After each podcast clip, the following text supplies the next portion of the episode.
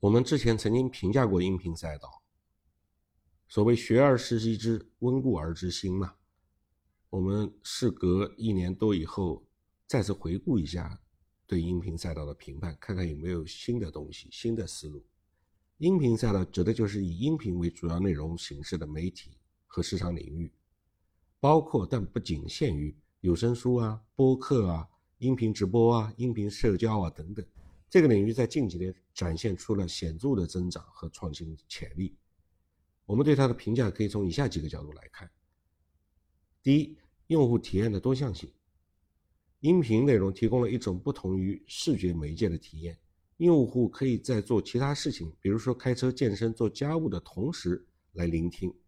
这种第二次注意力的使用方式在忙碌的现代生活中间非常受欢迎。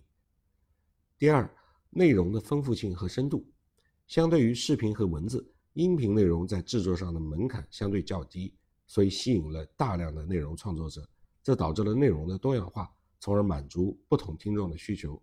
同时，音频节目往往更加注重内容的深度和讲述的连贯性。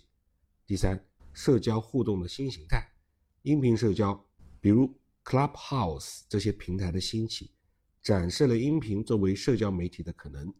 用户可以通过声音进行互动，这种形式相对的压力比较低，有助于更真实自然的交流。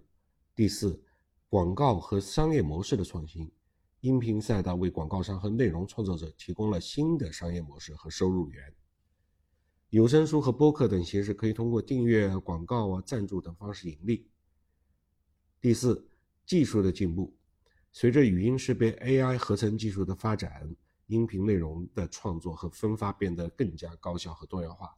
例如，AI 技术可以用于个性化推荐、自动内容生成等等。那么，讲了好的地方之后，我们也讲一些不利的地方。第一，挑战和限制。音频赛道也面临了一些挑战，比如说内容质量参差不齐、版权问题和用户付费的意愿的培养。此外，音频内容的搜索和发现机制，相对于文字和视频来说还不够成熟。音频赛道呢，总的来说是一个充满活力和创新潜力的领域，它为用户提供了一种独特的内容消费方式，同时也为内容创作者和商业模式的探索提供了新的平台。随着技术的不断进步和市场的成熟，音频赛道确实有望继续保持其增长的势头。那么，关于音频赛道的这个问题，我们可以把它聚焦在一些具体的公司上面。比如说，我们可以比较一下喜马拉雅，这是音频赛道的头号。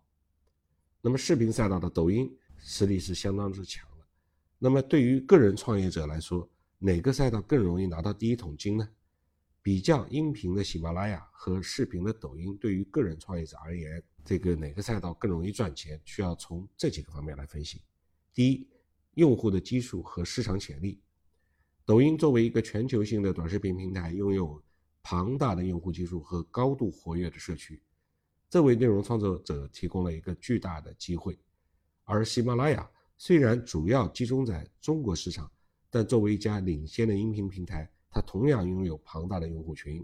音频内容的市场潜力正在逐步的显现，尤其是在有声书、播客等等领域。第二，内容创作门槛。抖音视频内容通常需要更多的制作投入，包括视觉效果、剪辑等等。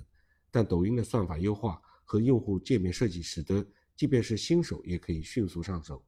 而喜马拉雅音频内容的制作相对简单，主要侧重于声音质量和内容深度。对于那些擅长语言表达而不愿意出镜的创作者来说，拥有巨大的优势。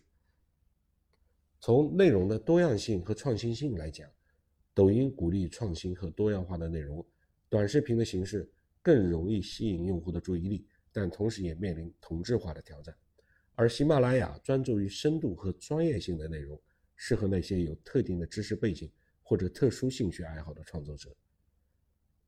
商业化和盈利模式上面，抖音提供了广泛的变现方式，包括广告分成、品牌合作、直播打赏等等，而喜马拉雅也提供了多样化的盈利渠道。比如说付费订阅、广告合作、内容授权等等，在市场竞争程度上，抖音的竞争非常激烈。新的创作者需要拥有独特的创意和持续的内容输出更新，才能脱颖而出。喜马拉雅虽然竞争也在增加，但是在某些细分领域，比如说专业领域的播客，它面临的竞争相对较小。综合考虑呢，对于个人创业者来说，选择于哪个平台取决于他们的技能、兴趣和目标受众。